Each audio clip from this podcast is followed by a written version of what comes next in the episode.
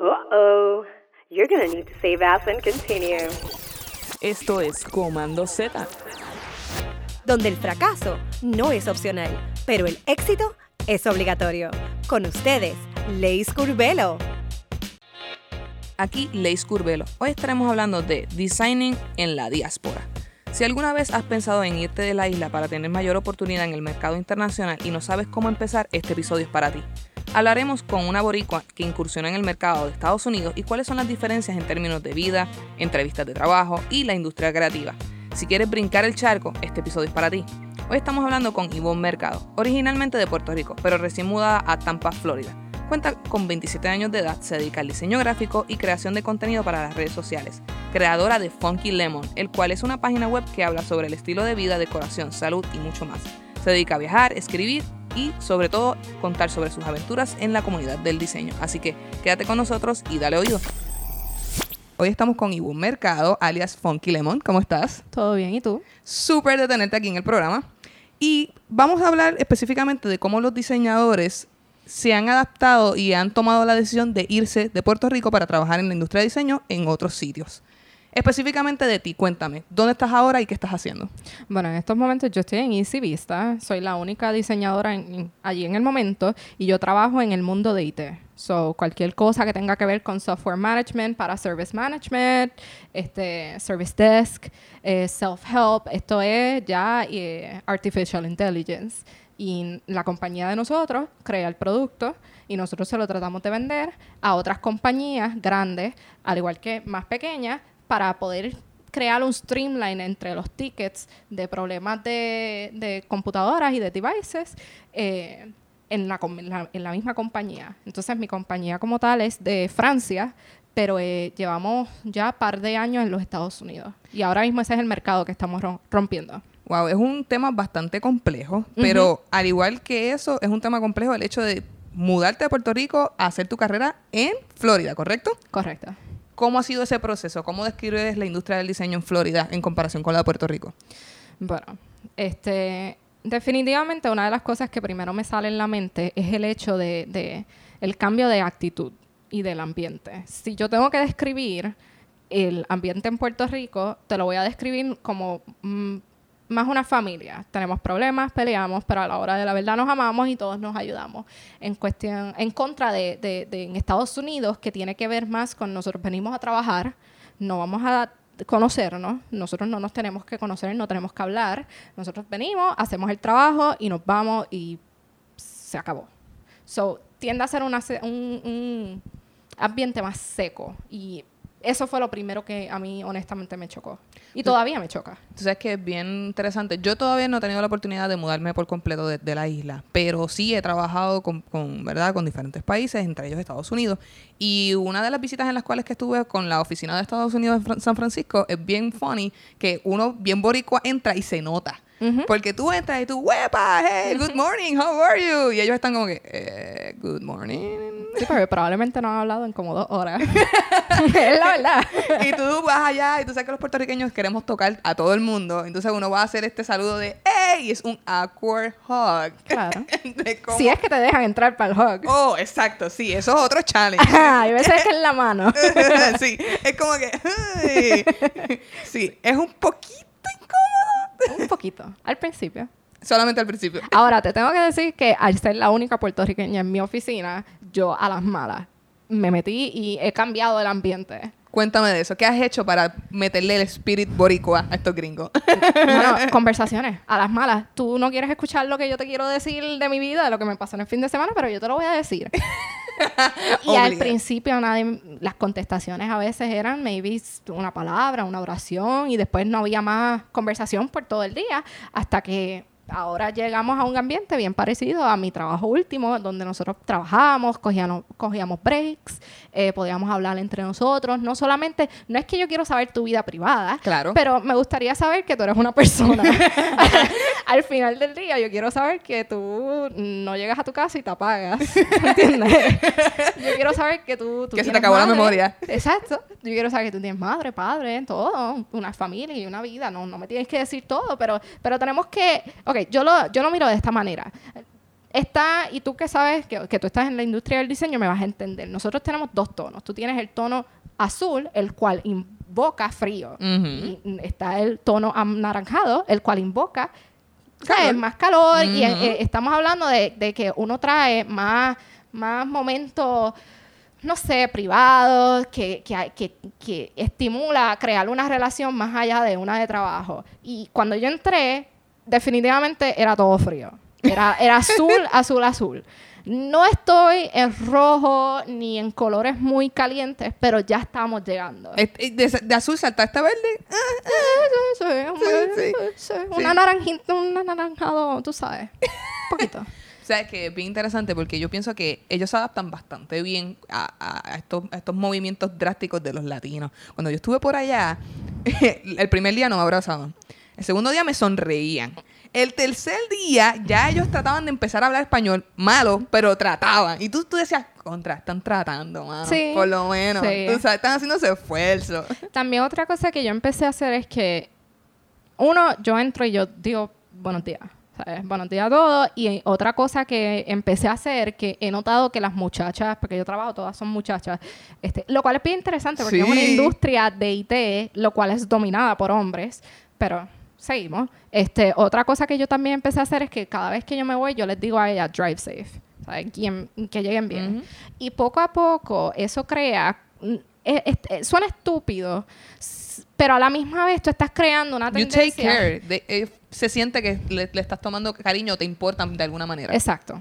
Y eso, eso poquito a poco, y, y- y- y el mismo hablar sin que nadie me preguntara sobre algo personal, se- y puede ser bobo, como, ay, sí, en el fin de semana fui a un restaurante y me gustó.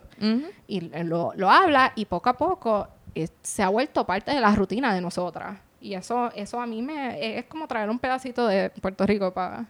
Estados Unidos. Ay, how cute. It is. Y increíblemente yo no esperaba que yo iba a tener que hacer eso. So, Para que tú veas. Ahora, hablemos sobre el proceso de transición en términos, ¿verdad?, profesionales. Ujú. ¿Cuál es la diferencia entre el proceso de entrevista de Puerto Rico versus el de Estados Unidos? Ok. So, en Estados Unidos hay algo que ellos hacen. A mí no me tocó en mi caso, pero fue más por tiempo, por falta de tiempo. Pero en Estados Unidos es bien común que cuando tú te entrevistas te digan que quieren hacerte un testing period, que es Ok. que ellos te dan una idea y tú tienes que diseñarla.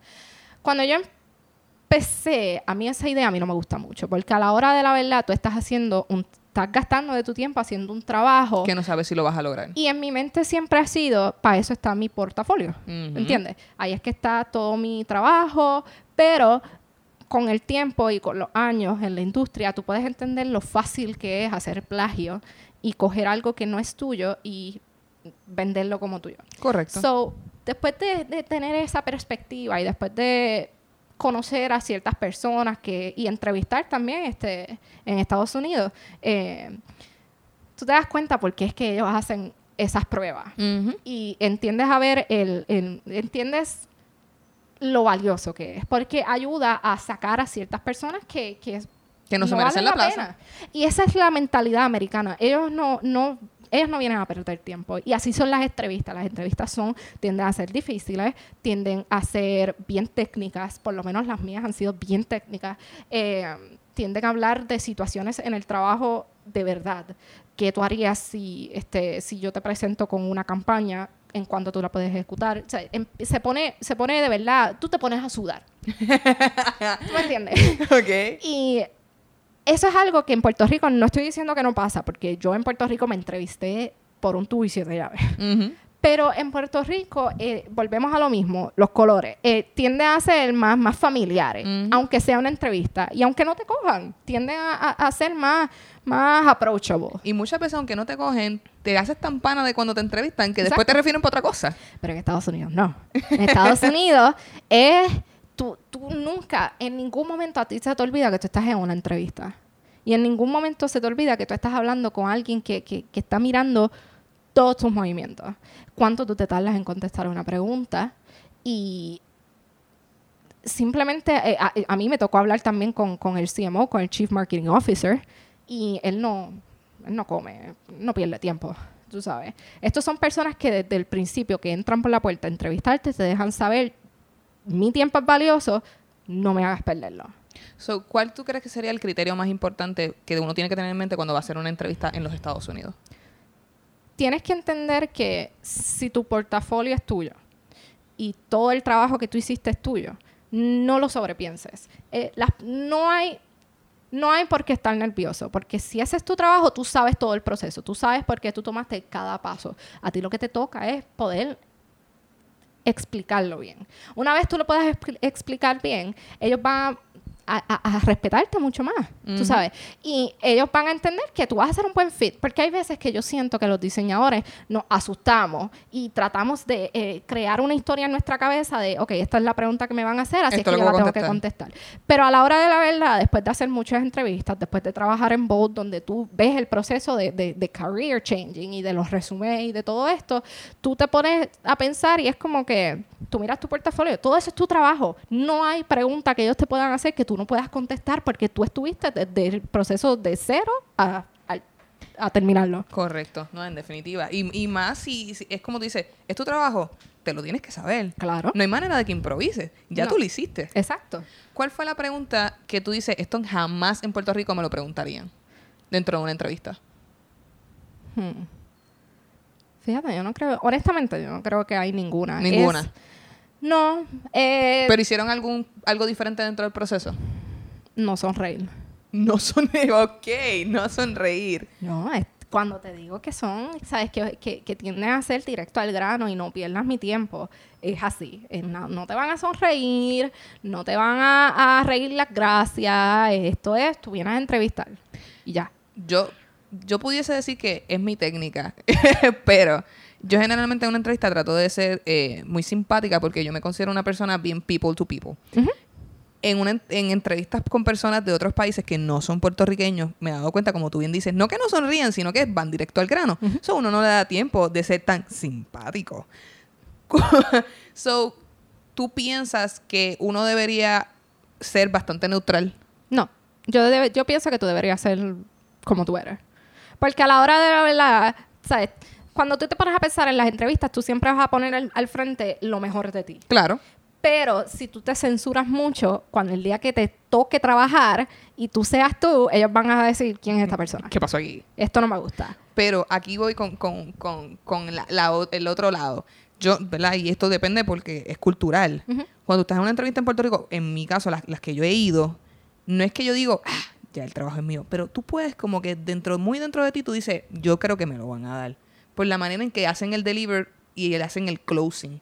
Eso tú no lo sientes allá, o me equivoco. No, no lo sientes. Eh, Todo es flat, flat.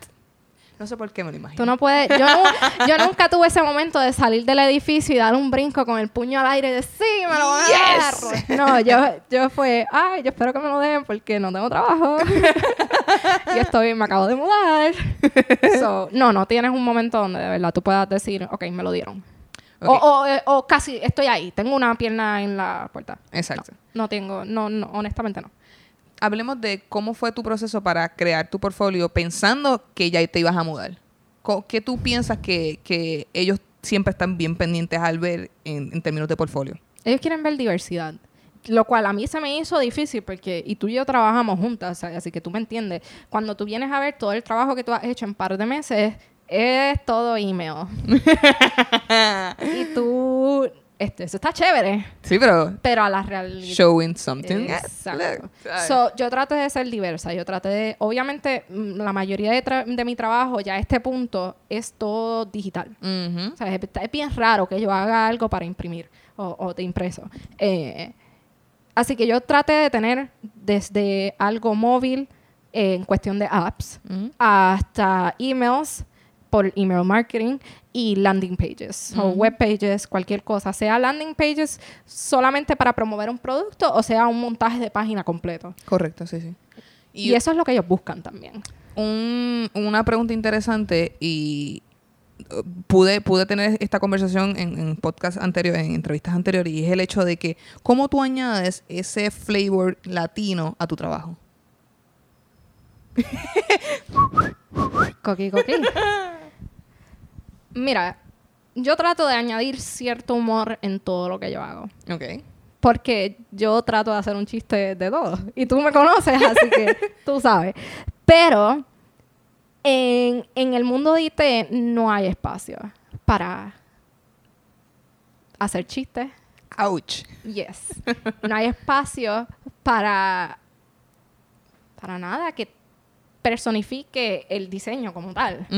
Y desgraciadamente, o sea, yo he logrado y, y- y de las maneras que he hecho es aprovecharme de, de, de holidays. So, Ok. para Halloween cogí un, uno de los productos nuevos de nosotros y, pues, carajo, lo puse en un, en un template así como de Halloween, con las, con las calabazas y, y como haunted. Y entonces, pues lo, lo propuse y, y funcionó. Pero en cuestión de eso, a mí me encantaría. Ahora nosotros tenemos a esta muchacha venezolana que ella, ella tiene buen humor en cuestión de copywriting. Y a mí me gustaría traer un poquito de humor al mundo de IT. Claro. De que funcione o me deje, son otros 20 pesos. Pero ese flavor es importante. Yo encuentro que sí, que es importante, especialmente cuando te estás creciendo una marca. Este, es interesante porque mi marca no es americana como tal, es francesa y los franceses es otro, ¿sabes? Es otra Es otro tema. Así que imagínate tener el- el- la mentalidad europea, francesa, traerla a los Estados Unidos y añadir a una boricua que acaba de llegar. ¿Qué clase de que- receta? Exacto. So, yo trato, pero no te puedo mentir, no hay mucho espacio para añadir ese flavor, por más que tú intentes. Yo trato de aprovecharme de holidays. y ahí es que uno puede, la gente está más tranquila, te dejan, sí, dale, métele. Yo voy a estar de vacaciones anyway, así que no lo voy a ver. Te pregunto porque, por ejemplo, en, otras entrevistas que hemos tenido anteriormente, me he dado cuenta que la competencia en Estados Unidos está bien heavy. Los latinos versus todo el área de oriental. Y, y el mercado de diseño está bien, bien dominado por Asia. O sea, tú ves personas de Corea, personas este, de China, personas eh, de Hawái, y tú dices, mano, como los latinos podemos traer también nuestra esencia y añadir y hacer un aporte dentro del diseño poniéndole algo cultural. Porque tú ves las tipografías que ellos trabajan y tú dices, wow, mano, qué aporte tienen en el diseño. ¿Cómo tú crees que los latinos pudiésemos aportar en, en esa área del diseño? Yo creo que tú lo vas a tener que mirar por layers. Yo encuentro que al tú afectar el ambiente de trabajo positivamente con ese sabor latino, vas a poco a poco abrirle la mente a los americanos a entrar a una posibilidad a, a soltarse un poco más en el diseño y dejar que uno traiga ese sabor al diseño. Exactamente. Pero tienes que, esto no es tan fácil como presentar un diseño ya montado. Yo creo que tú tienes que trabajar en el, en el ambiente, soltarlos y entonces tratar de... Yo creo que has dicho casi, casi la receta que. Casi, casi. casi, casi, casi. Espérate, pero la receta existe. ¿Y cómo tú sabes? No, pero creo que me la estoy hueliendo o, sa- o saboreando por ahí. Hueliendo. ¿Cuál tú crees que ha sido el reto más grande de toda esta aventura de mudarte? Acostumbrarme, uno, a ser la única diseñadora en el- la compañía, lo cual significa que yo no tenía con quién... a, a quién enseñarle mi trabajo. Claro. y, y como que hablar de ideas, I eh, feel you. brainstorming. y, y- y es bien, es un momento donde yo tuve muchas dudas como diseñadora, eh, donde yo dudaba cualquier aspecto de mi trabajo. Porque es que no hay feedback como tal de otro diseñador, que no es lo mismo de tener, ¿sabes? Que tener feedback de, de un coworker que es un copywriter, pero no diseña, no es lo mismo. No, no es lo mismo, exacto. Eh, fue bien difícil el proceso. Eh, yo me sentía bien sola. Sí, y yo sentía que yo necesitaba eh, feedback bueno constante, porque si no, yo pensaba que mi trabajo, yo estaba fracasando, me iban a votar, esto no funciona, yo no funciono, a nadie le gusta. So, eso fue bien fuerte. Y también el aspecto de no tenía la, la familia que uno crea en Puerto Rico, o sea, en, en agencias en Puerto Rico. Y yo he trabajado en par de agencias, así que yo te puedo decir que, que no importa lo, lo estresante que sea el ambiente, no importa cuántas campañas estemos corriendo a la vez, siempre hay tiempo para, para relajar, aunque sea un poquito, y hablar y, y- y soltar. Y eso en Estados Unidos no lo hay y honestamente yo lloraba todas las noches. So, es- ¿Cuál sería tu historia de terror? Específicamente esa. El, el hecho de no tener... estar sola, estar sola, no tener esa conexión con, con mi equipo y básicamente ser el, en, en cuestión de cuando yo digo equipo, yo me refiero al equipo creativo, no solamente son los diseñadores, tenemos a los copywriters, al igual que al marketing team, sea de email o... o- o- o- y yo no tengo directora creativa como tal, yo tengo una jefa que me la prueba las cosas, como, pero no es directora creativa, así que yo no tenía dirección como tal. Y esa, no te puedo decir una específica porque es que todo el proceso fue un terror. Todo fue una historia de terror. Y nadie, y yo no tenía ya, como yo estaba sola en Tampa, porque yo no tengo familia en Tampa ni nada, yo no tenía nadie que me dijera, mira, sabes que todo va a estar bien, yo vi tu trabajo, tu trabajo está bien. Ujú. Mm, O, o- o vas en el camino correcto. Y a pesar, y yo siempre he querido ser directora creativa. Y esto fue, esto fue unas situaciones donde yo, honestamente, yo pensé, yo no tengo lo que se necesita para hacer. Si yo no ahora mismo, yo no puedo tener, darme yo misma dirección, ¿qué me hace pensar a mí que yo voy a poder dirigir un equipo? ¿Tú me entiendes? Y todo ese proceso de sentirse solo es Una un historia. terror. Una historia de terror. Una, oh, oh my God, se me paran los pelitos. Yo creo que en esta sección le voy a poner entonces un background, like Haunted House. Puedes hacerlo. sí, So- ve, está- es fuerte. Ok, cuéntame cuál es la parte que más extrañas del equipo creativo de Puerto Rico, o sea, del trabajar en diseño en Puerto Rico y lo más que te gusta de trabajar en diseño en Estados Unidos. Ok, en Puerto Rico, honestamente, yo lo que extraño es la familia que uno crea en, tu equipo. Pero en Estados Unidos tú aprendes tanto. Y no solamente en cuestión de aprender de diseño, y tú nunca deberías cerrar las puertas en cualquier otra cosa de, que no sea diseño. Tú deberías estar abierto a, a hablar con todo el mundo en tu equipo. ¿Qué tú haces? ¿Y por qué tú haces eso? Y ahora mismo yo he aprendido tanto. Yo sé trabajar en HubSpot. Yo sé más código de lo que yo sabía en Puerto Rico. Yo sé este cómo trabaja un workflow para una campaña. Eh, en cuestión de, por ejemplo, eh, nosotros queremos vender este producto, tenemos que hacer un workflow de cómo, cómo va a funcionar. Eh, si el usuario dijo, es un webinar, un live demo, un webinar, que tú los estás invitando, tú vas a mandar ese primer email. Ellos ignoran ese email, va otro email. Ellos vienen, ¿cómo es? ¿Inbound o outbound? ¿Vienen de porque son clientes y vienen a través de nuestro website o vienen por social media? Todo ese workflow es un proceso y, y es estúpido cómo, se, cómo tú lo tienes que montar porque tú tienes que pensar desde antemano tienes que anticipar cómo tu usuario, cómo tu cliente o tu posible cliente va a, a- a manejar. Y eso es algo que en Puerto Rico a mí nadie me enseñó. Y eso es algo que ahora estando en, en Estados Unidos eh, y trabajando con estas muchachas que todas, todas son monstras en lo que ellas hacen, me han abierto esas puertas a entender más allá y a eso, eso a mí me ayuda en diseño. Claro. Y, y, eh, el mundo es mucho más grande de lo que uno piensa.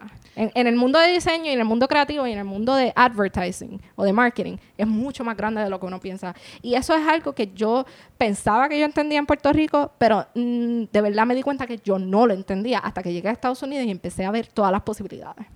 ¿Cómo te sientes de trabajar en un espacio multicultural con tantas personas que no son boricuas? Es interesante. es bien interesante porque yo trabajo, ahora mismo yo, una de las muchachas es americana, pero tiene familia en Canadá. En Canadá. Trabajo con una venezolana que ha vivido en Francia, en China. Ella sabe, este, sabe mandarín, sabe francés, sabe español, sabe inglés, sabe japonés. Y nosotros es quejándonos con el inglés. Exacto. y trabajo con una muchacha que mi jefa es puertorriqueña, pero es, es- es de Estados Unidos. Ella Ok. nunca vivió en Puerto Rico ni nada. Eh, es bien interesante.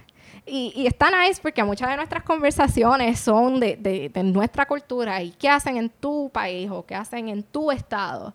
Y estamos siempre comparando palabras o, o tradiciones y a mí me gusta. Porque, y disculpa que te interrumpa, no, no, pero no. es que en Puerto Rico y, y no es una crítica, es una simplemente es una realidad y una observación.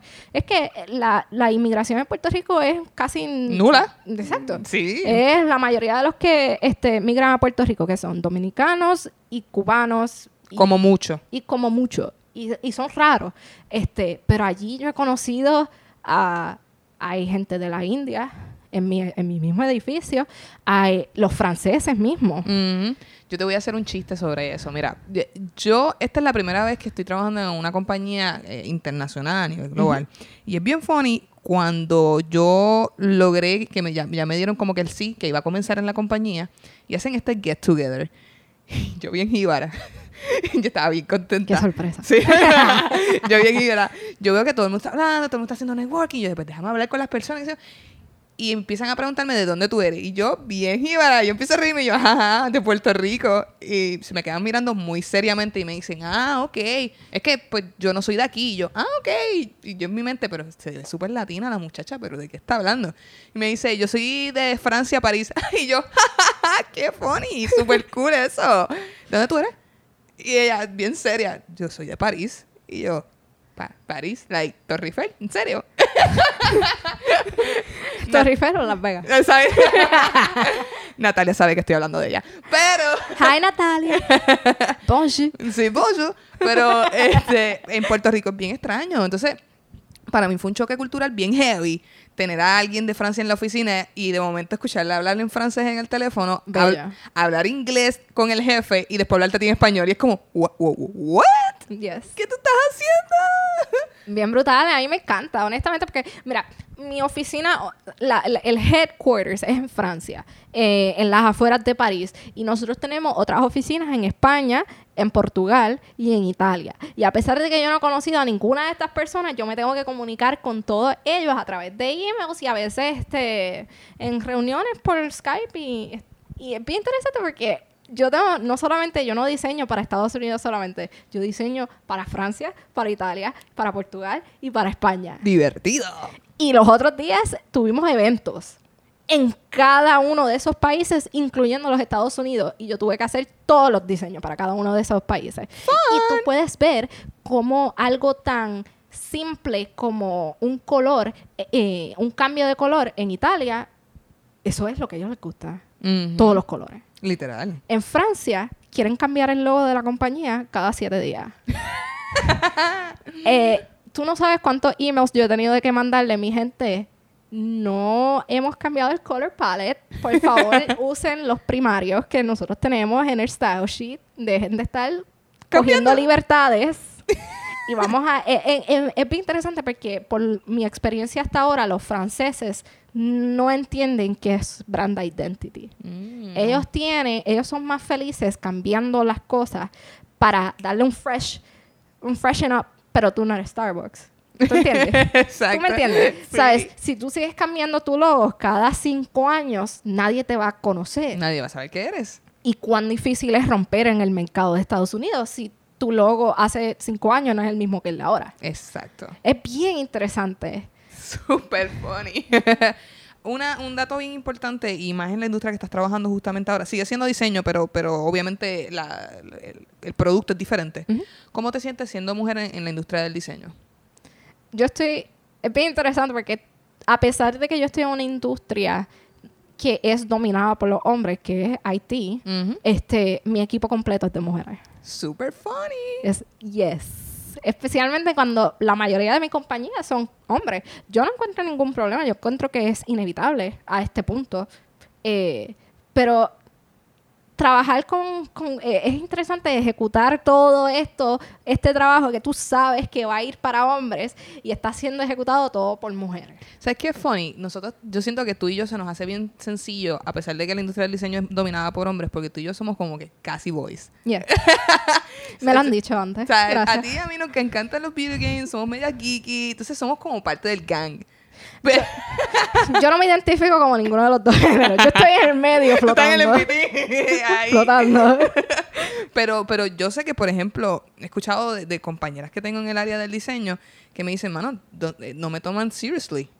O sea, y a veces tomo una decisión porque, porque ya ya sabe, zumba. No, me río porque yo, mi equipo es de mujeres. Mi jefa, actually, es menor que tú y yo. Oh, wow. Sí, es bien interesante. Mi jefa tiene, yo tengo 26 para 27. Ella acaba de cumplir 26.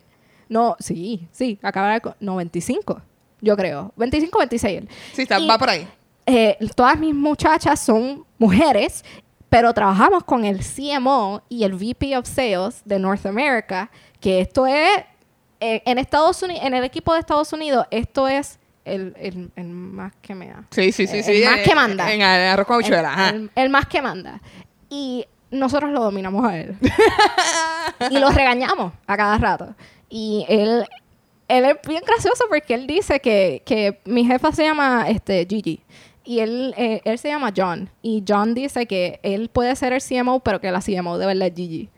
Porque nosotras así es que dominamos. Así que ese problema, mano, no lo tengo. Pero te voy a decir por qué. Es porque todo el equipo de nosotras, si nosotros sabemos que algo va a funcionar, nos vamos a pelearlo. Y eso es una característica que yo creo que nosotras casi todas las mujeres las tienen. Que de verdad. Y, yo no lo digo, y no lo digo por ese estereotipo. Estoy segura de lo que estoy hablando. Yo sé lo que te digo. También, también. Pero a lo que me refiero es que cuando, cuando nosotras sabemos que algo va a valer la pena, yo en mi equipo lo pelea. Pero no lo peleamos por pelearlo. Nosotros sabemos que él nos respeta más porque nosotros le traemos data. Yo encuentro que eso aplica para todo el mundo. Trae la data y olvídate. Que te Que lo demás, ¿quién va a pelear contra la data? Exacto. Seas mujer o no seas mujer, la data es data. No hay forma de tú refutarla. Exacto. Fallando en lo fácil, ¿cuáles tú crees que son los errores más comunes que hacen las personas cuando deciden mudarse al extranjero y no lo piensan? No prepararse. Es que te tienes que preparar, no solamente en, en- en la mudanza de, todo, de todas tus pertenencias como tal, pero tú tienes que mirar el mercado. ¿Qué están, qué están ganando los diseñadores de tu estándar en, en, ese en ese lugar en específico? Eso fue algo que yo hice de antemano, yo, porque tú también tienes que saber cuánto tú vales. Exacto. Y tú tienes que saber cómo pedirlo. Y eso fue research que yo hice meses antes de irme. ¿Qué están ganando los diseñadores en Tampa? ¿Dónde yo puedo trabajar en Tampa? ¿Qué tipo de industrias hay en Tampa? Y a pesar de que personalmente yo soy una persona que se le motiva más el, el- el diseño gráfico, pero en moda, eso no existe en Tampa. En Tampa ahora mismo hay, es más industria de tecnología, como lo que yo trabajo ahora mismo. Y tú tienes que, que estar dispuesto a, a hacer todo este research de antemano.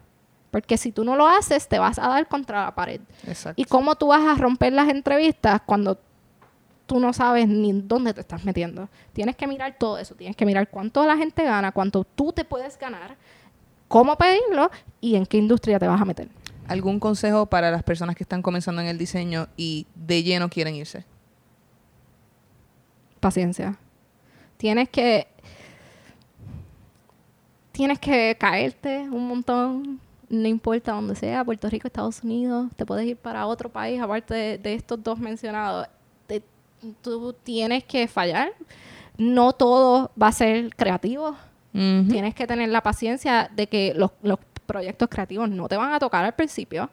eh, y eso no está mal, porque hay otros diseñadores que probablemente se han ganado ese privilegio. Claro. Y- Si te toca hacer un sign para el baño, vamos a hacer el sign.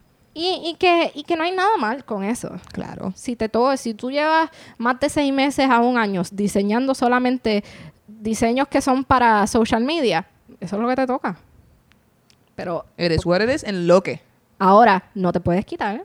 Tienes que hacer algo que yo le llamo ser presentado con elegancia. Yo no sé por qué, yo siento que me dijiste eso y me miraste muy profundo, pero dale. Porque tú eres bien presentada. Pero tú tienes ese, pero tú eres presentada, yo lo sé, pero la gente no se da cuenta. ¡Ah! Porque tú, mira, va a haber muchas veces que tú vas a empezar a escuchar a, a alguien hablando de un proyecto. Pregunta, ah, ¿de qué ustedes hablan? ¿Puedo escuchar? No, no, no es que estás pidiendo participar y diseñar en ese proyecto, pero solamente para escuchar. Poco a poco, tú vas a dejar saber como que, mira, yo existo. Y tengo interés. Añádeme, a- yo, yo existo, tengo iniciativa y tengo interés. Añádeme en estas, en estas reuniones. Y eh, las primeras reuniones, no hables, escucha. Exacto. Las de ahí para abajo, empieza a meter tus ideas y no lo cojas personal. Eso para mí es clave, no coger las cosas personal. Porque a la hora de la verdad nadie está diseñando para sí mismo. Es siempre va a ser para Siempre va a ser para un cliente y el cliente va primero. En, en ciertos aspectos, obviamente. ¿Cuál fue tu primer trabajo? Que me pagaban. sí, que te pagaban. Eh, yo estaba de freelancer en Lopito, Iliana y Howie. la agencia en So, tu primer trabajo literalmente fue en diseño. Ah, bueno, mi primer, primer trabajo. No, exacto, tu primer, primer, primero. Ah, Forever 21. Forever 21. ¿Qué aprendiste de Forever que lo aplicas en el diseño? Ser organizada. Oh, nice. No puede, en el diseño no puede ser desorganizado. ¿Cómo se llama el file? ¿Cuál es el file? Final, final, final, final, WXY. ¿Cómo es? ¿Cuál es el file final? Final, final. Del Sabes final. que no te entiendo, ¿verdad? Cuando tú eres organizado, tú no le pones esos nombres a los files. No, no, no. Siempre es B1, B2, B3, B14, B15. B quítate. Ser organizado, me gusta. No, no, yo, eh, yo tengo mi propio sistema de cómo yo, yo organizo mis files. Depende de, porque está, tú tienes el arte, tú tienes el file final, pero todos estos son lo que yo le llamo los raw files, que esto es lo que tú puedes, el editable. Y entonces después tú tienes eh, el producto final que tú le vas a mandar a la persona. Esto puede ser un PNG, esto puede ser un PDF, esto puede ser muchas cosas. y también tengo un file que son para los elementos, que es, es básicamente el esqueleto de- del diseño final, pero eh, deconstruido. So, es todo lo que tú necesitas para montar el, el diseño. Quiero agradecerte por esta maravillosa entrevista. ¿En Ha serio sido... ya ha pasado media hora? Ya fue media hora. Esto es, tacho, es que cuando tú tienes una persona con la que te llevas bien, cuando vienes a ver, ya. Ay, qué linda. Escríbeme de vez en cuando, entonces. Gracias por estar con nosotros. ¿Algo más que quieras añadir?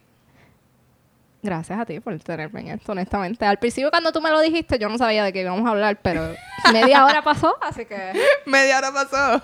No, pero en verdad gracias porque eh, yo siempre te he admirado en el sentido de que tú eres una... Lo que yo le llamo un go-getter.